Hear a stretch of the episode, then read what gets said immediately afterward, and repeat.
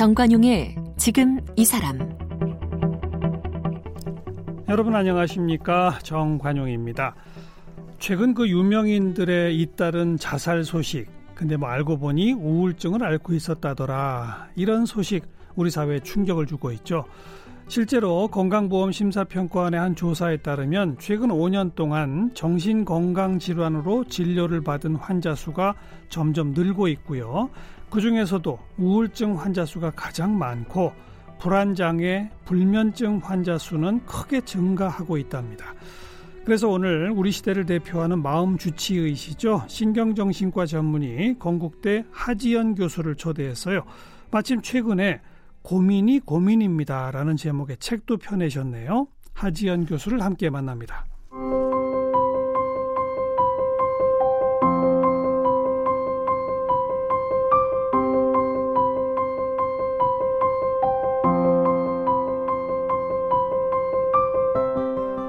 하지연 교수는 서울대 의과대학을 졸업했고 같은 대학원에서 박사학위를 받았습니다.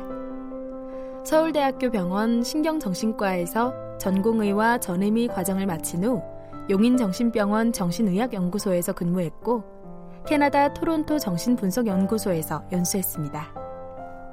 현재 건국대학교 의학전문대학원 교수로 진료를 하며 후학을 양성하고 있고요. 2008년 한국정신분석학회 학술상을 수상했습니다. 저서로는 도시심리학, 심야치유 식당, 사랑하기에 결코 늦지 않았다. 엄마의 빈틈이 아이를 키운다. 그렇다면 정상입니다. 대한민국 마음 보고서를 비롯해 공저, 공부 중독 등이 있고요. 옮긴 책으로 갈등 해결의 기술과 커뮤니케이션의 기술이 있습니다. 그리고 최근 고민이 고민입니다를 출간했습니다. 네, 건국대학교 의학전문대학원 하지연 교수 어서 오십시오. 네, 안녕하세요. 반갑습니다. 네. 방금 제가 시작하면서 소개한 최근 예. 5년 동안 정신건강 질환 진료받은 환자 수가 늘어나고 있다. 예. 어, 사실은 환자 수가 늘어난 것인지 아니 원래 굉장히 많은 환자가 있었는데 문턱이 낮아지면서 아. 병원 문을 드디어 오실 수 있는 분이.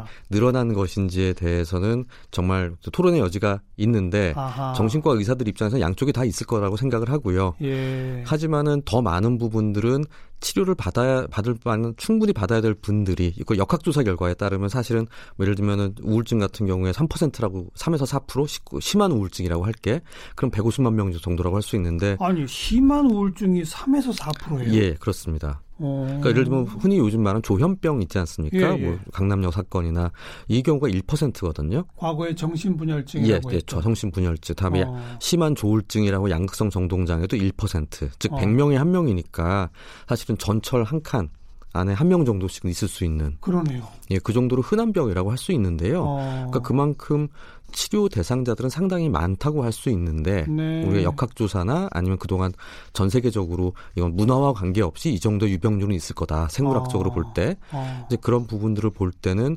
그동안은 여러 가지 편견이라든지 문턱이라든지 거리낌 같은 것으로 못 오는 분들이 정말 힘들어서 오시는 것도 있을 거고요. 다행히 정신과 병원 한 번 갔다 오면은 그냥 폐인 되는 줄 알았잖아요. 어, 그럼요. 그 실제로도 여전히 그런 마음들은 많이 있지만 그 상당한 인식 개선들이 됐다는 생각이 들고요.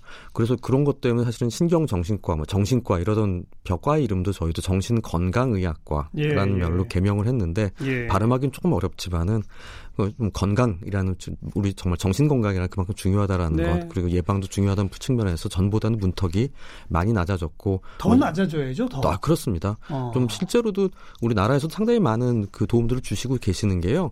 정신과 개인 의원을 갔을 때 치료받게 될 때 보험에서의 처리나 건강보험에서 굉장히 이제 그런 10% 정도만 내면 본인 부담도 상당히 줄어들어 있는 상태이기 때문에 사실은 어렵지 않게 갈 수 있는데 뭐 사보 민간 보험에 대한 걱정이라든지 아니면 취업이나 이런 데 불이익이 있을 거라는 좀 괴담 같은 게 이제는 괴담이죠. 아, 그럼요. 저는 이렇게 흔히 이렇게 말씀드립니다. 만약에 어, 어떤 인사 담당자들이 사실 굉장히 바쁜데 당신의 진료 기록을 볼 수도 없을 뿐만 아니라 볼 수 있다 하더라도 굳이 정신과 진료 기록 보고 싶어 하겠는가? 그거 말고도 얼마나 보고 싶은 게 많겠는가? 사실 만약 예. 진료 기록을 인사 담당자들이 본다면 뭐 이 사람이 머리를 다쳤는지 보고 싶을 수도 있는 거고 음. 아니 음주운전을 해서 응급실을 갔는지 보고 싶을 그걸 더 보고 싶지 그 사람의 어떤 업무 능력에 대해서 이제 그런 부분들을 설득을 하더라도 뭔가 믿지 못하겠다라는 부분들이 있는 아예 게 진료 기록 자체는 볼 수가 없는 아, 그렇습니다. 거니까. 본인 아니면은 볼 수가 예. 없고 같은 병원 안에서도 사실은 열람이 불가능한 것입니다. 자, 전 국민의 3 내지 4%가 우울증이다. 예, 그렇습니다. 그 우울증은 한 번 걸리면 안 낫는 거 아니죠? 아, 그, 그렇게 말씀하시는 분들이 있는데요. 감기처럼 왔다 갔다 하는 거라는 분도 있더라고요. 아, 그렇습니다. 그, 그니까 감기 중에서는, 그 너무 가벼운 감기라고 얘기하니까 안 좋은 게, 그럼 가만히 약 안 먹고 있어 일주일은 낫는 거잖아요. 이렇게 생각하시는 네. 분이 있, 있는데, 가벼운 감기도 있지만 심한 폐렴도 있지 않습니까? 음. 폐렴은 적극적인 치료를 해야 되듯이 치료를 하면 낫는 병이긴 합니다. 근데 하지만 폐렴기가 있을 때 적정 항생제를 사용하고 엑스레이도 찍어보고 피검사도 해야 되듯이 심한 우울증, 즉 병이라고 할 만한 수준 우울증이 왔을 땐 적극적인 뭐 약물 치료가 필요하면 약물 치료, 그다음에 상담 치료, 그다음 다음에 직장에서 스트레스 좀 줄여줄 수 있는 또 도움 이런 것들을 받는다면 완치도 가능한 네, 병이지만 네. 또 스트레스를 받으면 우리 몸의 약한 부분이 음. 또 다시 작동하는 부분이기 때문에 다시 또 재발할 수도 있는. 하지만 한 번 걸린 한 번 우울증에 걸렸다고 해서 그 사람이 영원히 낫지 않고 계속 약을 먹어야 된다 그러면 저는 아마 여기 오늘 이 진료 오늘 상담하고 방송하러 못 왔을 겁니다. 왜냐하면 제가 10년 넘게 같은 과 같은 병실 그 오전에 진료를 보고 있는데 예. 계속 환자분들이 와 있으면 지금 한 1000명 넘게 진료를 보고 있어야 되지 않겠습니까? 예, 근데 그렇지 예. 않습니다. 예. 그런데 그 원인은 밝혀졌어요? 왜 우울증이 생기는지. 그 원인에 대해서는 사실은 정신 분석하는 사람, 생물학하는 사람, 유전학하는 사람이 다 다른 얘기를 합니다. 왜냐하면 우울증이란 병 자체가 현상학적으로 겉으로 드러나는 증상들을 가지고 이야기하는 거기 때문에 상당히 이질적인 다양한 사람들이 모여 있을 거란 생각을 해요. 어, 또한 그리고 우리 뇌와 마음이라는 게 서로 상호작용을 하고 있기 때문에 그렇죠. 어 마치 이런 생각해 보시면 좋겠어요. 과일이 잘 안 익었는데 이게 땅이 나빠서 그런 건지 비료를 안 줘서 그런 건지 아니 그때 그 해가 너무 안 비치고 음. 태풍이 불어서 그런지 다 다르지만 결국 과일이 제대로 어, 여물지 못하고 썩었다라는 거는 똑같잖아요. 그렇죠. 그러니까 그때 그때 그 사람에 따라 어떤 사람은 유전적으로 생물학적인 변이 약한 사람이 있을 거고요. 아, 하하. 어떤 사람은 뭐 비- 그만큼 우울증이라는 증상 자체가 포괄적이군요. 그렇죠. 포괄적이기 때문에 치료에 대해서도 어떤 분은 어, 의지로 극복하면 된다. 종교적인 부분이 필요하다. 상담이 필요하다. 음. 어떤 사람 집단 안에서 서로 도움을 주는 거로 가능하다. 어떤 사람은 생물학적으로 다 다가가야 된다라고 보는 철학적 관점에서 보는 부분들도 상당히 차이가 있는데요. 그렇지만 저는 이제 의사 입장에서는 전인적으로 이거 꼭 한 가지만으로 해결할 수 있는 게 아니라 예, 예. 여러 가지 부분들을 모두 함께 동원해야만 예. 이제 적극적으로 기능의 회복이 있을 수 있을 것이다라고 생각을 합니다. 그 우울증의 원인이 다양하듯이 예. 이걸 극복하고 치료하는 것도 역시 마찬가지로 그냥 약만 먹으면 됩니다. 이건 또 아니네요. 어 그렇죠. 그러니까 문화도 바뀌어야 되고 관계도 주 소중한 것이고 그런 거 아니겠습니까? 예, 그 저는 이제 이렇게 생각해 보시면 좋을 것 같습니다. 약이라는 게 딱딱한 찰흙 같은 내 마음이 있는데 그걸 좀 너무 딱딱해서 다른 곳으로 옮겨 가지고 이걸 이용해야 되는데 모양을 바꿀 수가 없는 거예요. 네모를 세모로 좀 바꿔야지 쓸 수가 있는데 음. 너무 딱딱해서. 근데 약이라는 건 어떻게 보면 이 뇌에 물을 좀 말랑말랑하게 해 드리는 겁니다. 근데 그때 네모를 세모로 바꾸는 건 아마 상담이나 아니면은 내가 노력하거나 아니면 환경의 영향을 받, 받아서 세모가 되는데 그냥 물만 주면은 곤죽이 되겠죠. 그래서 아니면 네모인 채로 그대로 있다가 다시 말라버리거나 예, 예. 그렇기 때문에 그냥 약만 먹으면 돼요라는 게 아니라 이런 그 화학적인 치료뿐만 아니라 음. 다음에 그 외의 비화학적인 부분에서 일- 일어날 수 있는 우리가 할 수 있는 모든 것들을 함께 할때 예. 치료는 가장 최선이 되고요. 예. 증상을 완전히 없애겠다. 난 하나도 안 불안했으면 좋겠어요. 난 활력이 넘쳤으면 좋겠어요. 아니면 난 모든 게 행복함으로 가득 찼으면 좋겠어요. 그건 아닌 것 같고요. 우리가 기대할 수 있는 회복이라는 거는 제가 이- 내가 이전에 하던 기능 수준을 로 돌아가는 것. 예. 내가 회사를 다니면서 힘들지 않게 일주일을 보낼 수 있고요. 음. 있을 수 있는 정도의 스트레스를 견뎌내고요. 그다음 대인 관계에서 어느 정도 힘든 힘들고 약간의 갈등이 있을 수 있지만 좀 속상하긴 하지만 알겠어요. 며칠 정도 지나면 좋아질 수 있으면 충분하다 이렇게 보겠습니다. 그냥 항상 활력이 넘치고 행복하다. 이것도 병이에요. 아 그럼요. 그러, 그, 또 그러기를 바라면 평생 그분은 저는 정상이에요. 저는 좋아졌어요라는 말을 못 하시겠죠. 그러니까요. 예. 네. 이 우울증하고 지금 불안장애, 뭐 예. 공황장애, 예. 불면증 이런 것들도 다 서로 연결됩니까? 좀 이렇게 생각해 보시면 좋겠다는 생각이 들어요. 그러니까 불안이라는 거는 뭐 무엇이 때문에 울을까봐 불안해요 이렇게 얘기하잖아요. 뭐까 봐 어떻게 할까봐 예, 어떤 일이 벌어질까봐. 되게 음. 미래에 대한 얘기죠. 그러니까 어떤 일에 대해서 보험을 드는 것 같은 그래서 내가 미리 준비를 하는 건데요. 그러게 그러다 보면 비용이 많이 들고 에너지가 많이 드는 일이 벌어지는 것 같습니다. 근데 그러다 보면 에, 내가 에너지를 과용하게 되니까 내 몸 안에 있는 에너지가 소진되겠죠. 그렇죠. 그럼 내가 원래 해야 되는 기본이 안 될 수가 있겠죠. 어, 어떻게 보면 그게 우울증일 수 있어요. 그러네요. 그러니까 돈이라고 생각해 보셔도 좋을 것 같은 게요. 예. 너무 보험 100만 원 버는 사람이 50만 원, 60만 원을 돌려받지 못할 보험료로 다 지불하거나 무서우니까 어. 위험한 일이 벌어질까 봐. 어허. 그럼 내가 일상에 쓸 수 있는 월세를 내고 식비를 낼 돈이 없어지게 되는. 그렇죠. 그러니까 그렇게 생각해 보시면 어. 물론 이제 꼭 불안 다음에 우리 오는 건 아니지만은 이게 서로가 만나 있다는 얘기도 거- 그렇게 생각해 보시면 좋을 것 같습니다. 그렇군요. 그리고 불면은요. 불면도 마찬가지로 그것도 불안이 영향을 줄 수 있죠. 그렇죠. 그러니까 사실은 불면증 환자분들이 어, 만성화되는 거의 80%는요 불면에 대한 불안 때문입니다. 아, 불면에 대한 불안 예, 때문. 그러니까 잠이 안 올까봐 무서워서 잠 못 자는. 그렇죠. 그러니까 차라리 그래서 저희는 상담할 때 아 오늘 잠 안 오면 아 자지 말지 음. 뭐라고 생각하면서 밖에 나오시라 그래요. 음. 그럼 어느 순간 자고 있어요. 근데 이제는 아하하. 역설적인 행동요법이라는 게 있는데요. 12시까지는 절대 주무시지 마세요. 음. 라고 하고 12시까지는 예를 들면 책상 앞에 앉아 계시라고. 그럼 11시 반 되면 주무시기 시작합니다. 어, 자, 거꾸로 잠은 안 돼, 잠은 안 돼 하다 보니까 자게 되는. 이게 참 재밌네요. 예. 어. 그래서 사실은 실제로 뭐 잠을 너무 너무 신경이 예민해져서 잠을 처음 못잘 수도 있겠지만 우린 대부분 하루나 이틀 지나면 다시 피곤해서 자게 되잖아요. 그렇죠. 일반적으로는요. 그렇죠. 내 몸이 못 이기니까. 예, 예. 하지만 불면이 올까봐 무섭다라는 게 생기는 순간 자꾸 머릿속에 잠 나 오늘 4시간밖에 못 잤어. 몇 시간밖에 음. 못 잤어. 나 내일 일해야 되는 큰일 났어. 큰일 났으면 도리어 내 몸은 깨어나는 역설적인 일이 벌어진다는 게 불면의 역설입니다. 네. 그래서 오늘 모신 겁니다. 아, 예, 최근에 감사합니다. 펴내신 책이 고민이 고민입니다. 예, 그렇습니다. 그 고민이 불안으로 연결되고 불면으로 가고 우울로 가고 뭐 다 거기서 거기 그렇게 맴도는 거 아닌가요? 예, 제가. 너무 일반화했나요? 아, 뭐 근데 반 정도는 좀 타당하다는 얘기라고 생각이 드는 게요. 사실 제가 하는 일이 타인의 고민을 듣고 그 고민을 반사해주거나 고민할 수 있는 얘기들, 고민의 답을 같이 찾아가는 길인데요. 예. 얘기를 쭉 하다 보면 어 저랑 상담하신 분은 상당수가 이미 답을 알고 있을 때가 많더라고요. 그러니까 마치 이제 전혀 몰랐는데 선생님 생각이 안 나는데 어, 뭐, 무슨 답을 찾을까요라는 마치 현자를 찾아가서 음. 제가 생각하지 못했던 대단한 답을 알려주세요. 라고 오시지만 같이 상담을 하고 같이 이야기를 하다 보면 어 나도 아는 얘기인데 내가 왜 어. 그 생각 을 못했죠? 라고 어. 할 때가 많아요. 어, 어. 근데 그때 생각해 보면 두 가지 문제가 있는 것 같습니다.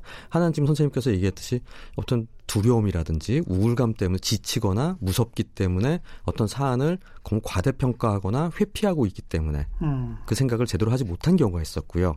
하나는 우리가 만 현대 사회에서 너무 많은 일들이 우리를 압도하고 있기 때문에 예. 뇌가 꽉 차버리는 거 있죠. 우리 뇌의 입장에서 보면 뭐 내가 갖고 있는 내 마- 뇌의 마음의 용량은 한계가 있는데 한 번에 생각할 걸 10개씩 머리에 이고 다닌다면 실제로 내가 생각하고 고민할 수 있는 진짜 중요한 건 생각하지 못하고 튕겨나가 버리는 그렇죠. 이런 일이 벌어진다는 즉 마- 감정의 문제와 뇌의 용량의 문제라는 게 우리의 우리가 고민을 제대로 하지 못하는 이제 두 가지 주요한 요인이라는 생각이 들어서 이 책을 쓰게 됐습니다. 감정과 뇌의 용량. 예, 그렇습니다. 아, 그러면 감정 상태를 잘 다스리고 예. 뇌의 용량을 조절하면 되는 거네요. 저는 그렇게 해서 그런 방법들을 사실은 여러 가지 이전의 책들에서도 사- 이와 유사한 얘기를 한 적이 예, 있지만 그 예. 고민이라는 것에만 포커스를 하자는 거죠. 예. 왜냐하면 우린 고민만 하다가 날밤 새거나 아무것도 못할 때가 참 많은 것 같아요. 왜냐하면 경쟁이 너무 심해지니까 가능하면 최선의 결정을 하고 싶고요. 그다음에 한 번만 잘못 선택을 해서 잘못되면 경쟁에서 밀려버릴 것 같은 두려움 때문에 고민을 굉장히 오래 합니다. 네. 근데 더 문제는 인터넷이 발달하면서 어떤 고민할 거리가 너무 많은데 고민할 때 생각할 걸 100가지쯤 늘어난 거죠. 옛날에는 아, 그냥 모르니까 모른 채 했는데 요즘 조금만 검색해 보면 한없이 나오잖아요. 정보의 바다에 빠져 죽게 되는. 그러다 보니까 내가 가지고 있는 시간과 에너지가 10이라고 하면 고민하다 7이 가버리는 거예요. 음. 그러면 그 다음에 남은 건 3밖에 없는데 실행을 3밖에 못 하는 거죠. 그럼 실행이 3밖에 못 하고 끝나면 만족스럽지 않을 경우가 많습니다. 그럼 아 내가 고민을 너무 많이 했나 보다로 생각하는 게 아니라 고민 더 할 걸. 이란 착각을 하게 된다는 문제거든요. 사실 제가 권하고 싶은 거는 아, 고민을 아예 산만 하자. 우리가 원하는 현실적인 부분만 하고 나머지 실행에 더 많은 시간을 두고 예. 결국은 그게 아 이게 최선이었구나라고 생각할 수 있는 확- 확률을 높일 수 있는 길이기 때문에 그게 어렵잖아요. 그렇죠. 고민 7이 되고 있는 상태인데 내가 예. 이걸 3만 하자. 그게 어떻게 하면 그게 가능합니까? 첫 번째로는 감정의 문제를 다루는 건데요. 예. 불안한 사람들, 우울한 사람들은 그 고민을 액면 그대로 보지 못합니다. 어떤 한 사안을 너무나 큰 문제, 어떤 그 문제를 뻥튀기해서 보는 경우가 많아요. 어. 그러니까 이 일이 잘못되면 내 인생이 망할지도 모른다. 꼭 그럴 일은 참 드물지 않겠습니까? 어떤 어허. 선택에 대한 생각을 할 때. 어. 근데 그게 그럴지도 모른다라는 매우 중요한 사안으로 보인다거나 아니면 그게 이 책임은 모두 나에게 있다. 내 어. 탓이다. 잘 안 되면. 이라는 어떤 자책, 죄책감, 과도한 책임감 이런 부분들이 투사되기 때문에 어떤 일을 액면대로 보지 못하고 결정을 너무 미룬 경우가 있죠. 작은 매사에 너무 노심초사하는 거 예. 그러면 안 된다는 거죠. 예, 그렇습니다. 그래서 저는 그냥 액면대로만 보자. 있는 그대로만 보자. 음. 사실은 그게 우리가 보통 마음 수용이라고 얘기, 마음 챙김이라고 얘기하는 부분도 있고 뭐 수용이라는 말을 하기도 하고 뭐 내려놔라 뭐 이런 얘기를 하는 상당히 이제 큰 그 지혜로운 분들이 이야기하시는 마음 다스림의 방법들에서 얘기하는 게 사실은 예. 그 일이 없다는 거로 신경 쓰지 말라는 게 아니라 그냥 있는 그대로 볼 수 있는 것만으로도 상당히 잘하는 것입니다. 음. 라고 얘기하는 그런 부분들이 우리가 가져야 될 중요한 고민을 바- 대하는 태도라는 생각이 돼요. 근데 그게 어려움을 겪고 있는 분들이 심하면 불안장애나 우울증을 의심해 봐야 되는 거죠. 그래서 누구나 불안하고 우울하다는 건요 인간에게 필요한 심리입니다. 그건요. 음. 그러니까 불안은 불안을 불안해 해야지 시험 준비도 하는 거고요. 불안이 전혀 없으면 아 그러면 그 사람은 무슨 흔히 사이코패스죠? 그러네요. 어. 그게 아니면은 게으른 사람이죠. 예. 시험 전날 아니면 정말 중요한 손님들이 오기 전날에도 계속 울랄라 하고 있으면 그것도 이상한 거잖아요. 그러네요. 그러니까 적당한 수준의 염려와 긴장. 나 음. 앞날에도 살짝 염려를 하고요. 어, 내가 제가 오늘 이게 방송을 위해서 몇시 떠나야 되겠다. 긴장을 탁 하고 와서 지금 열심히 얘기하려고 하는 것도 긴장이잖아요. 그렇죠. 그렇죠. 그러니까 이건 필요한 일인데 이게 전혀 다른 게 아니라 이 선을 넘어갈 때 예, 예. 걱정과 불안으로 넘어가는 것 같아요. 과도하게 나쁜 생각을 하고요. 음. 과도하게 내 몸을 긴장도를 높여서 어, 정말 목숨이 걸린 일이라고 잘못 착각하는 음, 그러면 에너지를 낭비하는 일이 네. 벌어진다는 거죠. 네. 자, 먼저 고민. 고민은 감정 상태에서 있는 그대로만 보자. 예, 지나치게. 노심초사하고 지나치게 불안해하지 말자. 있는 그대로 보자. 그래서 100점을 보기 보려고 하기보다는 우리가 많은 일에서요. 한 60점, 70점이라는 어떤 제가 우리가 생각하는 만족의 척도들을 만들고 예. 그걸 넘어가면 거기서 똑같다. 라고 생각해 보면 어떨까? 그러니까 모든 일을 100점 받아야 되고 그러면 하나만 틀려도 큰일 나는 음. 이제 우리 사회가 좀 그런 면이 있지 않습니까? 수능도 그렇고 뭐 어떤 고과도 그렇고 그러니까 한 번 틀리면 한 번 조금만 어그러져도 큰일 난다고 생각하는데 더 많은 정말 그래야 될 일도 있지만 네, 더 네. 많은 상당수의 일들에 대해서는 한 내가 생각하는 일종 패스 할, 아, 요 정도면 됐어 라고 생각하는 괜찮아 충분해 라는 마음을 가지고 볼 수 있는 기준점을 만든다면 음. 100점을 위한 고민보다는 60점, 70점 넘겨야지라고 생각할 때 고민은 훨씬 여유 있게 할 수 있는 예. 훨씬 마음의 운용을 훨씬 편하게 하실 수 있을 것 같습니다. 그리고 이제 좀 더 나가면 뭐 루틴 만들기, 예. 낙서하기, 포스트잇 사용하기, 제목 붙이기 그러니까 이런 부분들이 뇌를 잘 사용하는 방법인데? 예. 구체적으로 설명해 그러니까. 뇌를 이제 뇌에서 정말 가랑비에 옷 젖지 말아야 된다는 게 뭐냐면요. 아, 오늘은 뭐 입지? 오늘은 어디서 밥을 먹지? 오늘은 어, 뭐 어떤 식으로 이제 기, 어떤 길로 출근을 해야 될까? 음. 하는 것들이 사실은 우리 뇌를 조금씩 조금 지치게 한다는 거예요.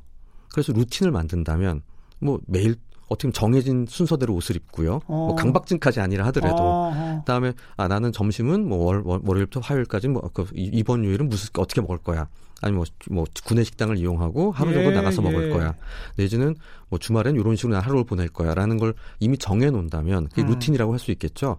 그럼 그다음에 아침에 출근해서 하는 일의 순서도 똑같은 방식으로 아침에 뭐 가- 주부라면 식구들을 보낸 다음에 하는 행동들도 똑같은 방식으로 하면 내가 그것 때문에 에너지를 쓸 일이 없어지겠죠. 근데 대부분의 사람이 그렇게 살고 있지 않아요? 맞습니다. 근데 대- 그걸 좀 늘려 나가자는 거죠. 아, 근데 일부의 사람은 그거 하나하나가 다 고민이에요. 그럼요. 그 왜냐하면 최선 뭐 입을지. 예, 뭐 입을지 오늘은 어떻게 입는 게 좋을지 이런 자잘한 일에 어떻게 보면 에너지를 매번 쓰는 거는 최선이고 정말 깔끔하고 멋진 분이긴 하지만은 내가 만약 지쳤다고 느꼈다면 남의 아니면은 그로 인한 여유 공간이 있으면 충분히 그래도 되겠지만 아, 더 중요한 일들이 그로 인해서 알겠어요. 예, 알겠어요. 예 그렇다면 우리가 없애라 그것만 루틴만 만들어도 상당수 고민은 없어지네요. 예 줄여 나갈 수 있다는 거죠. 그러니까 두 번째 낙서하기는 뭐예요? 낙서와 포스트잇, 낙서 같은 경우는 이제 머릿속을 복잡하게 할 때 낙서를 하고 있으면요. 그쪽을 통해서 우리 뇌에 여유 공간이 생긴다고 합니다. 그걸 이제 조닝이라고 얘기하는데요.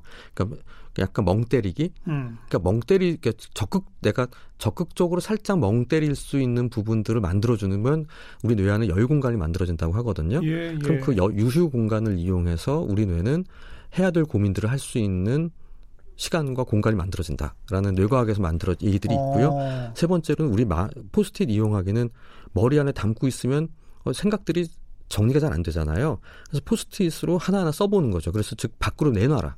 그 자기 고민거리를 예, 담고 있지 말고. 포스트잇 한 장에 하나씩. 예, 그렇습니다. 그래서요. 그래서 오늘 당장 급 빨리 할 수 있는 것들은 해서 떼서 없애버리자는 거죠. 음. 근데 그것들을 어, 한 10가지 정도의 일을 머릿속에 담고 가고 있으면 어두 머리가 무거워지고요. 진짜 중요한 일들이라고 생각하는 게 짓눌러 버려서 예를 들면 아침에 출근해서 어, 점심 회의 장소를 예약하는 일 내지는 간단하게 이메일 답장하면 되는 일 같은 금방 끝낼 수 있는 일들이 뒤로 밀려버리게 되거든요. 어. 근데 뒤로 밀린 채 머리 안에 담겨진 채로 계속 가게 되죠. 그래서 그런 것들이 뇌에 부담이 된다는 겁니다. 예, 예. 그렇기 때문에 포스트잇 하나하나 써서 빨리 처리할 것들을 빨리 처리하고 다음 오늘 어차피 봤더니 이거는 오늘 할 게 아니에요. 음. 그래도 지워버리는 거죠. 어. 왜냐면 뭐 예를 들면 석 달 후에 여행을 갈 계획 이건 오늘 출근해서 오늘 얘기할 건 아니죠. 머릿속에 담긴 있지만 네, 그런 네. 거는 멀리 두고서 아 오늘은 이건 신경 쓸 거 아니야. 그러니까 그런 것들이 당장 해야 할 이메일과 석 달 후 결정해야 할 것이 뒤엉켜 있는 걸 예. 포스트잇으로 하나하나 써서 놔두면 구별되더라. 예, 구별돼서 내 뇌 안에 있는 부담을 줄여주는. 그래서 어, 오늘 내가 신경 써야 할 것들만 남겨놔서 그건 적극적으로 하자. 네. 그럼 왜냐면 그 정도의 공간은 충분히 우리에게 여유가 있다라고 네. 말씀드리고 싶습니다. 제목 붙이기가 바로 그겁니까 그러면? 예, 그렇습니다. 아, 그 제목 붙이기는 감정의 제목 붙이기인데요. 아, 그러니까 우리 감정에 제가 청소년들 상담해 보면 너 기분이 어떠니? 화나요. 짜증 나요. 왜 짜증 나? 얼만큼 몰라요. 그냥요. 그냥 그런 얘기 많잖아요. 그래서 이 제목에 감정을 붙인다는 게 어떻게 보면은 이 감정을 세분화하는 길이기도 어. 하거든요. 내가 이 정도 감정이라고 예. 본다면 그게 내가 이렇게까지 화를 내거나 이렇게까지 우울해하거나 짜증낼 일은 아니구나라는 걸 세분화할 수 있는 하나의 팁 중에 하나입니다. 네. 그리고 배가 고플 때 더 고민이 깊어지고 때문에 배가 고프면 좀 더 먹어야 된다. 예, 그러니까 그리고 고- 고 민이 많을 때는 잠을 자면 해결된다. 예, 그래서 두 가지가 뇌의 중요한 기능인데요. 음. 뇌는 1,450g짜리 굉장히 작은 기관인데 우리 칼로리의 20%나 사용합니다. 그렇죠. 우리 하루에 2,400칼로리 먹는다고 치면 500칼로리 뇌가 사용하는데 예, 그러니까 지치고 배가 고픈 뇌는 일을 하고 싶지가 않아요. 그렇죠. 그러니까 고민을 하고는 있지만 그냥 편한 대로 하던 대로 그냥 관성대로 하는 걸 원하지 새로운 걸 생각하거나 어. 아니면 이 일의 다른 이면을 보고 싶어 하지 않거든요. 아, 그럴 때는 스톱하고 일단 먹고 먹어라. 예, 먹고 난 다음에 다시 생각하자. 특히 깊은 고민을 해야 될 때는. 두 번째로는 우리가 잠을 잘 때는 눈과 귀로부터 온 정보를 닫고 첫 번째 반 정도는 뇌가 휴식을 하는 거고요. 예, 예. 반 정도 그날 들어온 정보들을 정리하는 일을 합니다. 그럼 잠만 자도 고민이 적, 상당 부분은 해결돼요. 예, 그렇습니다. 그러니까 저는 제, 제발 좀 너무 고민에 갇혀서 끝 종결 심리 때문에 그날 1시, 2시에 이메일 하거나 전화하지 말고 예. 너무 머리가 복잡할 땐 일단 여기서 멈추고 자자. 그냥 자라. 자고 아침에 음. 이빨 닦고 또 세수하고 하다 보면 하나나 두 개 중에 하나 아 이게 답이 이거지라고 자연스럽게 제일 중요한 애들만 남을 때도 상당히 많다라는 음. 일단 뇌를 좀 쉬게 해주자 근데 그 말씀드립니다. 고민이 많은데 잠을 자고 싶은데 잠이 안 오는 불면증이 있다. 그럼 예. 어떡합니까? 큰일이죠. 하지만 이제 누워서 잠이 안 올 때는 저는 제일 첫 번째로 하지 말라고 하는 게 양 100마리 세라는 거거든요. 제일들 많이 하시는데 그렇게 강박적인 분들은 양을 100마리 쓰면 매 백발백중 밤을 셉니다. 왜냐하면 67, 68, 69 일은 하다 어, 잘 잘못했어요. 또 시작하시거든요. 그럼 어떻게 해야 돼요? 10분 안에 누웠는데 잠이 안 오면 나와서 TV를 보시거나 조용하게 음. 앉아가지고 잠이 오길 기다려주는 음. 그러다가 다시 스르륵 내 몸은 피곤하기 때문에 잠이 오고 좀 그때 다시 잠자리로 가시는 게 더 낫습니다. 뭔가 다른 걸 해라. 예, 그렇습니다. 자려고 노력하지 말고. 예. 왜냐하면 그 지- 자리에 누워가지고 자려고 노력하면 자야 돼, 자야 돼 하면 저 앞, 앞부분 말씀드렸듯이 불면에 대한 불안이 음. 또 사람을 깨어나게 하니까 그러면 대신에 나와서 그럼 책을 본다. 뭐 책을 봐도 괜찮고 아니면 저는 이제 너무 재밌는 책은 보지 마시고요. 좀 지루한 책. 좀뭐 다음에 뭐 다큐멘터리 같은 거 잠깐 보셔도 좋고요. 음. 아니면 뭐 이렇게 가만히 앉아가지고 좀 멍 때려도 괜찮고요. 그러니까 멍 때리는데 도움되는 행동 정도만 해야 되는군요. 예, 그렇습니다. 그 정도 앉아 갑자기 너무 격한 운동을 아, 그건 하거나 아니고 다시 몸이 깨어나죠. 그건 안 되는 거죠. 예. 어. 그런 걸 하다가 다시 몸이 스르륵 졸릴 때가 한 2, 30분 있으면 오거든요. 그럼 그때 누워야 되는데 계속 누운 채 잠을 자려고 기다리다 보면 몸은 도리어 각성이 되고 예. 잠은 더 안 오는 악순환이 빠질 때가 많습니다. 알겠습니다. 결론적으로 고민을 잘하는 성숙된 어른 어떤 겁니까? 저는 고민이 한 번에 다 없어지고 이번에 다 없애버리면 끝이겠다라고 생각하는 거는 굉장히 이상 환상이라는 생각이 들고요. 좋은 어른은 성숙한 사람은 그냥 오는 고민 막지 않고 그다음에 그때그때 쓱쓱 수월하게 결정을 빨리 하고요. 음. 결정을 빨리 하고 에너지를 너무 많이 쓰지 않고 행동에 더 많은 에너지를 쓰는 그리고 너무 불안해하는 것보다는 그냥 걱정 정도, 약간의 염려 정도로 하면서 적당히 긴장을 하고요. 후회나 자책을 하기보단 반성하는, 그 반성하고 나의 행동 수정을 할 수 있는 음. 그런 사람들 그런 방식으로 고민을 하나하나 쓱쓱 쉽게 해결해 나가는 사람이 된다면 그래서 내 에너지가 소진됐다는 느낌 들지 않고요. 지나치게 긴장해서 굉장히 두려운 생각에 사로잡히지 않는 그런 채로 그냥 무난한 일주일을 보내고 있다면은 그 사람은 꽤 괜찮은 예, 예. 그런 사람이라는 생각이 들어요. 옛날부터 뭐 말장난 비슷하게 내가 걱정해서 해결된 거라면 걱정이 없겠네 예, 이런 그렇죠. 말이 있지 않습니까? 예. 그 말은 대부분의 걱정거리는 걱정해봐야 해결이 안 되는 거라는 거 아니에요? 맞습니다. 그래서 너무 큰 덩어리 아니면 바꿀 수 없는 우리 뭐 마, 세상엔 내가 어떻게 할 수 없는 상수와 같은 것들이 많은데 물론 그런 것도 생각해야 되, 해야 되는 뭐 높은 분들도 계실 수 있겠지만 우리가 평범한 사람들은 일상 속에 있는 고민들이 그것 그 너무 큰 일들에 짓눌리지 않고 내 일상들에 생기는 일들을 하나하나 좀 수월하게 해낼 수 있는 에너지를 잘 유지하자 라는 정도로 지내는 것만으로 굉장히 괜찮은 삶을 살고 있다라는 자신감을 가졌으면 좋겠습니다. 요것만 잘 관리해도 예. 이게 무슨 불안장애니 불면증이니 우울증이니 이렇게 나아가는 걸 방지할 수 있는 거죠. 그렇습니다. 그래서 그게 내가 가질 수 있는 내 한계와 그릇을 내 한계 어딘지를 알게 되는 건데요. 저는 불안증이나 우울증으로 치료받는 환자분들과 거의 마지막 이제 헤어지기 전쯤에 꼭 하는 게 음. 이전에 확 힘들었을 때를 얘기하면서 어디까지가 당신의 한계인지를 아실 수 있겠냐고. 어, 그러니까 요 선이 있으니까 이제 요 선 넘어가지 말자고. 어, 왜냐면 당신이 요 선을 넘어갈 수- 때가 올 수도 있겠지만 그럼 상당히 힘들어질 수 있으니까 어, 요 선은 안 넘으려고 노력을 하는 게 당신을 잘 운용할 수 있는 방법이고 충분히 자신감이 생기면 거기서부터 한 발짝씩만 더 나가 보자고. 그렇죠. 예, 그렇게 말씀을 드립니다. 네, 네. 작은 고민 다스리는 법 여기서부터 내 정신 건강을 지키는 것에 출발이 된다 이 그렇습니다. 말씀이죠. 예. 건국대학교 하지연 교수였습니다. 고맙습니다. 예, 감사합니다.